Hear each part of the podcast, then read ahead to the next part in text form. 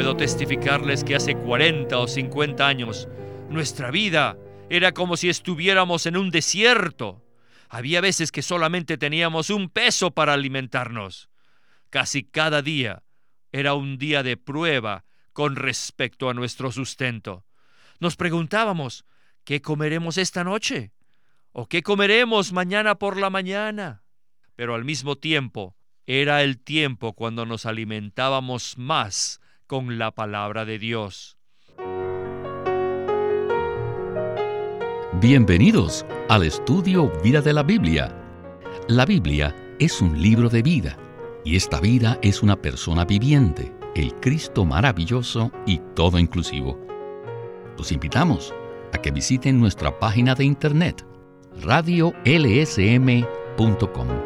y allí podrán escuchar gratuitamente todos los programas radiales del Estudio Vida. En el capítulo 4 de Mateo vemos que Satanás tentó al Señor Jesús diciéndole que obrara un milagro para que demostrara que Él era el Hijo de Dios. Para el Señor Jesús esto habría sido muy difícil, ya que Él era el propio Dios. Pero en vez de hacerlo, respondió diciendo, No tentarás al Señor tu Dios. Así que en el estudio Vida de Mateo de hoy, que se titula El ungimiento del rey, veremos el capítulo 4. Y allí tenemos tres pruebas dadas al rey recién ungido.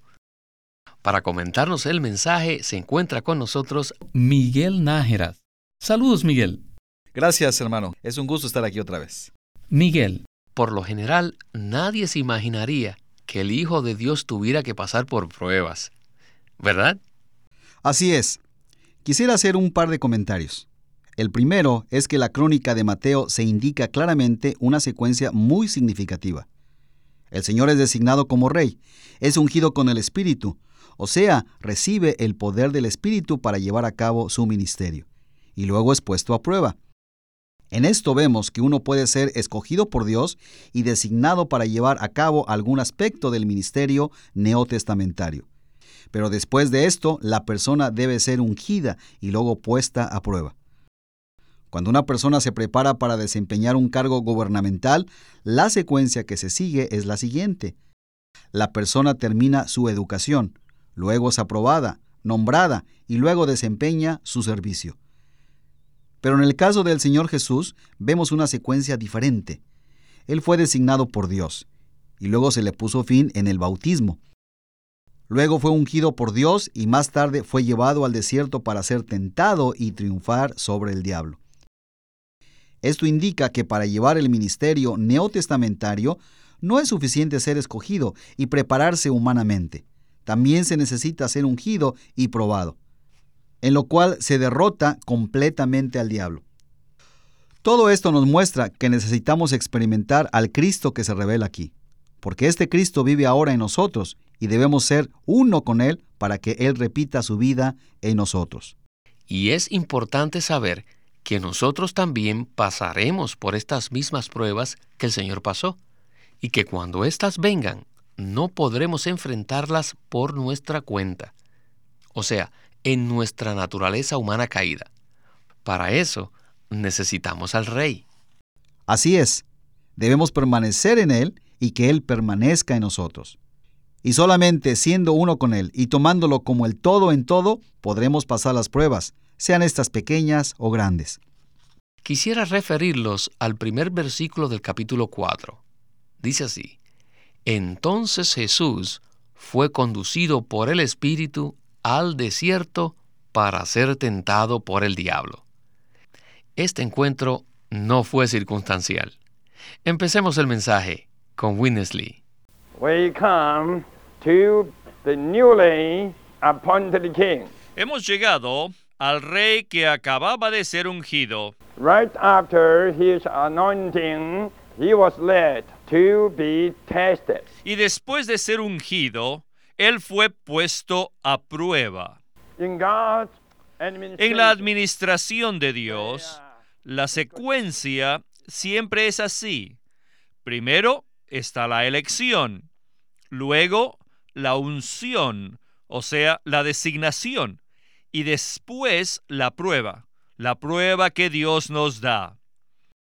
Aquí quisiera decir esta palabra, especialmente a los jóvenes, muchos jóvenes recién casados que reciben su designación, que es el matrimonio, y es la mejor designación. Antes de recibirla, o sea, antes de casarse, ciertamente tuvieron que elegir a un cónyuge en particular. Después de elegir, usted hizo el nombramiento, o sea, que se casó. Todos sabemos que después de recibir ese nombramiento de casado, ¿qué vino? Ajá, la prueba. Bueno, ninguna pareja en 100 ni 1% pasa esa prueba. Todos fracasamos. Tuvimos mucho éxito para hacer el nombramiento y aleluya nos casamos, pero no pasamos la prueba. No tuvimos éxito. Ahora, el Rey Celestial es recién ungido. Quiere decir que fue recientemente nombrado e inmediatamente después del bautismo, el ungimiento y el nombramiento, el Rey nuevo no fue por su propia cuenta al desierto, sino que fue conducido allí por el Espíritu Santo. El Espíritu Santo descendió sobre él y lo guió para que fuese probado. Dios siempre nos pondrá a prueba. En la economía de Dios, para hacer cualquier cosa, inmediatamente después de ser nombrados, seremos probados. Aún el Señor Jesús mismo necesitó pasar por una prueba. Así que, ¿qué podríamos decir de nosotros? Qué interesante que el Señor Jesús no fue al desierto por su propia cuenta, sino que fue guiado allí a propósito por el Espíritu Santo, para ser probado. Por ello, me gustaría que usted nos dijera, ¿por qué el Dios encarnado tenía que ser probado de esa manera al iniciar su ministerio en la tierra? Obviamente no es fácil contestar esta pregunta. Nos reservaremos hacer un par de comentarios. El primero es que debemos recordar que el Señor se enfrenta a esta prueba en su condición de hombre. Satanás es una criatura y otra criatura, el hombre, debe hacerle frente. El primer hombre, Adán, fracasó.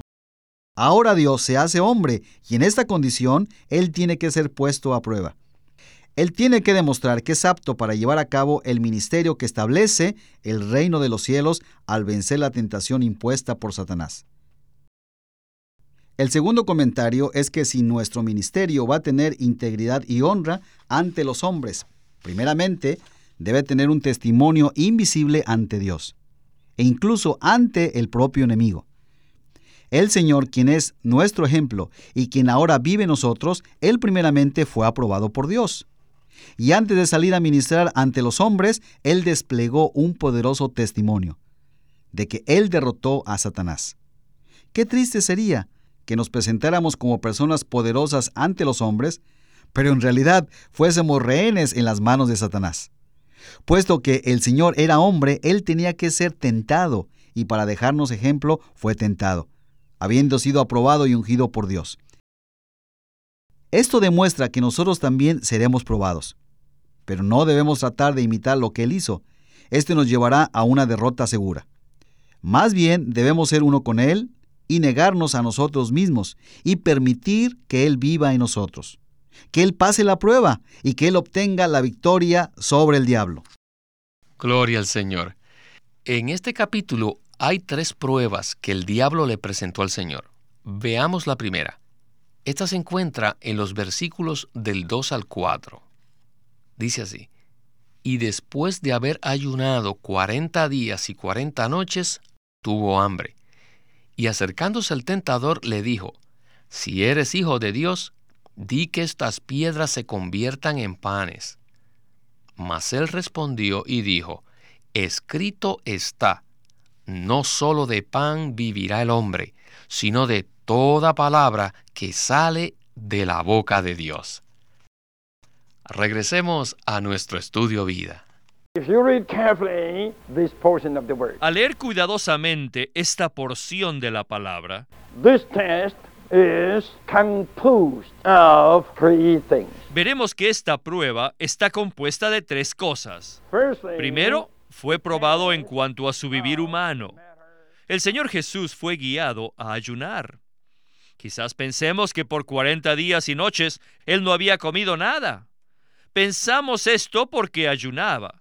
Pero les digo, durante ese tiempo, espiritualmente Él comió mucho. ¿Saben qué? Mientras ayunaba físicamente, Él se banqueteaba espiritualmente. ¿Por qué digo esto? Mientras que ayunaba, por 40 días y noches, físicamente tenía hambre.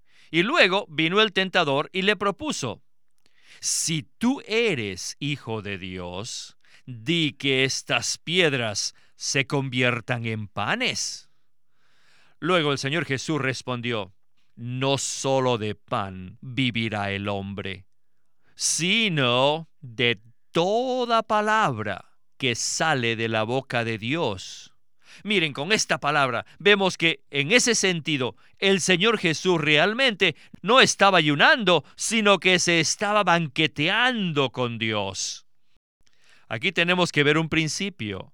En el ministerio del Señor, en su economía, si no aprendemos a bajar nuestro nivel de vida físico y a ocuparnos más de nuestro sustento espiritual, no estaremos calificados para el ministerio del Señor. A fin de poder calificar para su ministerio, todos tenemos que darnos cuenta que tenemos que ser probados, que tenemos que reducir los requisitos físicos. Si vivimos bien o si no vivimos bien, eso es secundario. Si tenemos buena ropa, buena comida, una buena casa, buenas cosas físicas o no, sea que la tengamos o no, todo eso es secundario. Lo primordial consiste en que comamos el alimento espiritual. Yo puedo testificarles que hace 40 o 50 años nuestra vida era como si estuviéramos en un desierto. Había veces que solamente teníamos un peso para alimentarnos. Casi cada día era un día de prueba con respecto a nuestro sustento. Nos preguntábamos, ¿qué comeremos esta noche? ¿O qué comeremos mañana por la mañana? Pero al mismo tiempo, era el tiempo cuando nos alimentábamos más con la palabra de Dios. Por un lado no comíamos mucha comida rica, pero por otro, si comíamos ricamente de la palabra de Dios. En principio, es lo mismo hoy en día. En la prueba de nuestro sustento físico, todos tenemos que pasar esta prueba. Pasamos esta prueba para mostrar a todo el universo qué cosa es lo que más nos importa a nosotros. ¿Habían ustedes visto este punto antes? Este punto toca algo muy sensitivo para todas las personas religiosas, especialmente a los que proclaman que la prosperidad en las cosas materiales es una bendición de Dios. Ya que son pocos los cristianos que ven este punto, que si estamos en serio con el Señor, tendremos que pasar por esta prueba del sustento material. Hoy es muy popular la creencia de que estar bajo la bendición de Dios es tener prosperidad en las cosas materiales y tener una vida que no nos falte nada, que no pasemos necesidad. Este concepto prueba claramente que los que promueven esta perspectiva de la vida cristiana están llevando a cabo un ministerio diferente al que llevaron el Señor y los apóstoles. Por otro lado, si somos fieles seguidores del Señor y llevamos a cabo el ministerio del nuevo pacto con miras a establecer el reino de los cielos en la tierra, definitivamente seremos probados y más de una vez y de manera severa. En el área de la prosperidad material, en el área de las finanzas, en el área de la vivienda, del transporte y de tantas otras cosas. Si no somos probados en estas cosas, y por ende no aprendemos a experimentar a Cristo en circunstancias adversas, el enemigo ganará terreno en nosotros. Posiblemente no podremos seguir al Señor, ni podremos seguir la sensación que el Señor pudiera poner en nosotros de ir a algún país del mundo que esté azotado por la pobreza, o vivir entre personas que prácticamente no tienen nada y ministrarles a Cristo. Nuestro objetivo al decir todo esto es hacer un contraste entre lo que se vive hoy en muchos segmentos del mundo cristiano y experimentar al Cristo que se revela en Mateo 5. Él no solo rehusó obrar el milagro, sino que también dio testimonio de que si tuviera que escoger entre el pan y la palabra que sale de la boca de Dios, él podría decirle al enemigo en su cara que él vivía por la palabra de Dios. Sí, tenía hambre, pero su prioridad era la comida verdadera, la palabra de Dios. Esto tiene que quedar resuelto en nosotros. No hay duda de que todos tenemos necesidades básicas, pero nuestra necesidad fundamental, nuestra primera prioridad es la provisión de vida que sale de la palabra viva de Dios. Esa es una lección que todos debemos aprender. Ahora escucharemos otras dos pruebas que el Señor pasó. Regresemos a Witness Lee. Now, we go on to the second aspect of the test. Ahora vayamos al segundo aspecto de la prueba. The most powerful religion is the miraculous one. La religión más poderosa es la que hace milagros. So, when Satan was defeated by this, Así que cuando Satanás fue derrotado por el nuevo rey, en la prueba del sustento, él llevó al rey al pináculo del templo y le pidió a Jesús que se echara abajo para mostrar que él es el Hijo de Dios y que por lo tanto todos los ángeles le protegerían. Por favor, no piense que nunca ha tenido tal concepto. Yo mismo, en mis primeros días, tuve muchos pensamientos. Oh, si yo pudiera hacer algo para mostrarle a la gente que soy extraordinario, que tengo el poder sobrenatural. En su vida cristiana, hay que admitir que sí hemos tenido tal concepto. Todo cristiano ha sido tentado de esta forma. Luego, la respuesta del Señor Jesús fue esta. Escrito está también, no tentarás al Señor tu Dios. No tentarás a Dios. Luego, en el tercer aspecto de la prueba, el enemigo también tentó al Señor en el aspecto de la gloria mundana, que incluye la ambición. Satanás le dijo al Señor que si le adorase, le daría todos los reinos del mundo y la gloria de ellos. El Señor Jesús le respondió citando otro versículo, con el cual lo derrotó. Le dijo, Al Señor tu Dios adorarás y a Él solo servirás. Era como decirle, Satanás, yo, Jesús, adoro a Dios y a Él solo sirvo. ¿Quién eres tú? Tú eres el enemigo de Dios. Nunca te adoraré a ti. Todas las tentaciones incluyen estos tres aspectos. La tentación con respecto a nuestro vivir, la tentación de tener el poder religioso o milagroso y la tentación de buscar la vanagloria. Si vencemos todas estas cosas, Satanás no podrá hacer nada contra nosotros. Bueno, hermano Miguel, Hemos visto claramente que a propósito el Señor Jesús fue tentado en estos tres aspectos, a los cuales todos nosotros somos vulnerables. ¿No es así? Todos los creyentes somos vulnerables, pero específicamente lo son los ministros, pastores, predicadores, obreros cristianos. Recordemos que estamos hablando en un contexto en el cual el Señor se disponía a llevar a cabo su ministerio. ¿Qué hubiera pasado con su ministerio si él no pasa la segunda prueba, la que se relaciona con el poder religioso? En nuestros días se ven tantas exhibiciones de poderes que se dice son sobrenaturales. No debemos ser engañados. Si nos volvemos pregoneros de milagros, esto indica que no hemos vencido esta área.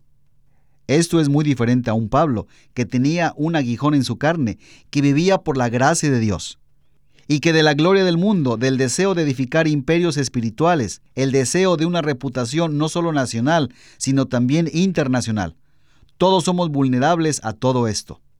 Todos tenemos estas tentaciones en nuestro interior y somos impotentes para resistirlas.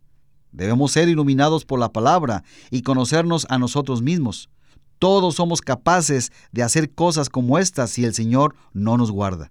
Qué contraste entre todo esto y el Señor Jesús, quien bajó su norma de vida y vivió por la palabra de Dios quien rehusó hacer un despliegue milagroso de poderes religiosos, quien rechazó por completo a Satanás, el cual le ofreció la gloria del mundo y tomó la senda de la cruz. Todos necesitamos meditar en la experiencia del Señor, en la manera que fue probado, la manera que fue preparado por medio de la prueba para llevar a cabo el ministerio que Dios le había encomendado y para lo cual le había ungido, con miras a establecer el reino de los cielos. Creo que podríamos concluir este programa leyendo el versículo 11, después de que el Señor pasó todas estas pruebas gloriosamente. Dice así, el diablo entonces le dejó, y he aquí se le acercaron ángeles y le ministraban.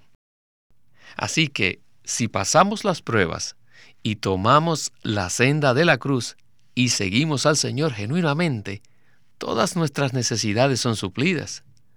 ¿No es así, Miguel? Así es. El diablo fue derrotado y los ángeles vinieron a servir al Rey Celestial, quien había triunfado. Bueno, hermano Miguel, le agradecemos mucho que nos haya acompañado en este programa y esperamos verle muy pronto. De nada, queridos hermanos, y gracias por poder participar nuevamente en el estudio vida de la Biblia.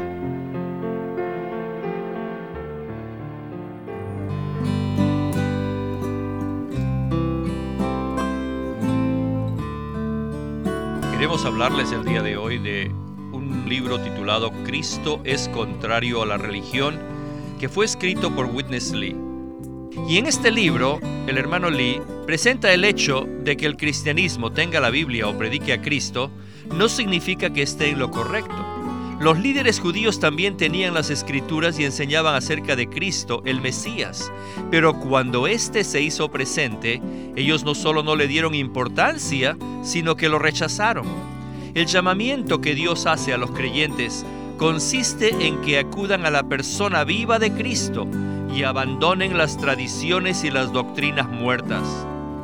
Este libro se titula Cristo es contrario a la religión y en esta obra, el hermano Lee analiza la vida de Cristo en los Evangelios y descubre que tanto en palabras como en hechos, Jesús consternó y confundió a los religiosos de aquellos días.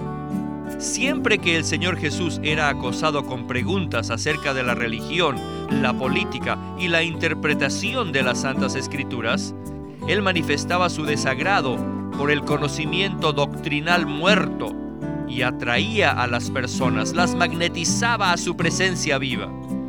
Hoy en día también es lo mismo.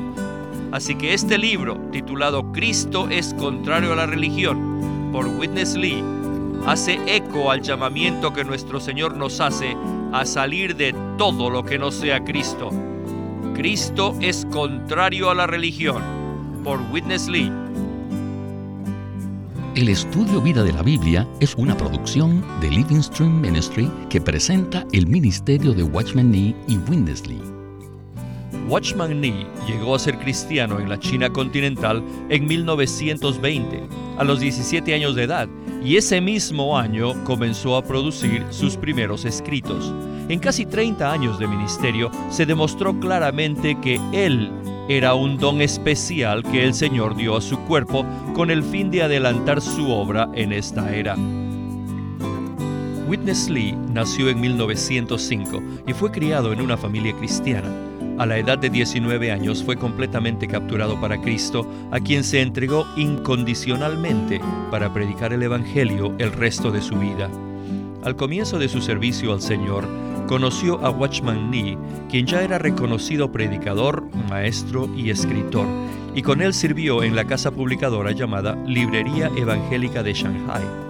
En 1949, Witness Lee fue enviado por el hermano Nee y sus colaboradores a que saliese del país a Taiwán para asegurarse que lo que el Señor les había dado no se perdiera y allí comenzó la obra de predicación y publicación, por lo que también experimentó la abundante bendición del Señor. En 1965, el hermano Lee estableció el Living Stream Ministry, una corporación sin fines de lucro en Anaheim que oficialmente representa el ministerio de Watchman Nee como el de sí mismo. Queremos animarlos a que visiten nuestra página de internet libroslsm.com. Allí encontrarán los libros impresos del ministerio de Watchman Nee y Witness Lee la Santa Biblia versión recobro con sus notas explicativas y también encontrarán folletos, himnos, varias publicaciones periódicas y libros en formato electrónico. Por favor, visite nuestra página de internet libroslsm.com. Una vez más, libroslsm.com. Queremos presentarles la versión recobro del Nuevo Testamento ¿Y por qué tenemos esta versión recobro? Debido a que a través de los siglos el Señor ha recobrado muchas verdades de su economía entre los hombres. Desde los días de Martín Lutero en particular, este recobro ha progresado constantemente. A partir de la justificación por fe, la cual fue recobrada en esos tiempos, hasta la verdad de experimentar la iglesia, el cuerpo de Cristo, vista y disfrutada por muchos cristianos hoy, este recobro ha sido como un hilo dorado que une la iglesia en el tiempo. Las verdades recobradas y la herencia de los creyentes deben ser poseídas y disfrutadas por todos los creyentes hoy día. El Nuevo Testamento versión recobro reúne en un solo tomo todos estos aspectos notorios del recobro de la verdad y la experiencia de la vida cristiana. Junto con el texto tenemos extensas notas de pie de página escritas por Witness Lee, a diferencia de anotaciones típicas para estudiar que giran en torno al contexto histórico, geográfico y biográfico de la Biblia, las notas de la versión recobro recalcan el contenido espiritual de la palabra de Dios, abriendo así la revelación de la verdad divina y subrayando la provisión de vida que está contenida en las escrituras. Al comienzo de cada libro se halla un bosquejo que presenta una síntesis completa del libro. Ojalá que todos ustedes puedan tener acceso a conseguirse una versión recobro del Nuevo Testamento. Llámenos a nuestro teléfono gratuito 1-800-810-1149. 1-800-810-1149. Además, si desean, pueden comunicarse con nosotros enviándonos un correo electrónico a estudiovida arroba lsm.org. Una vez más, estudiovida arroba lsm.org.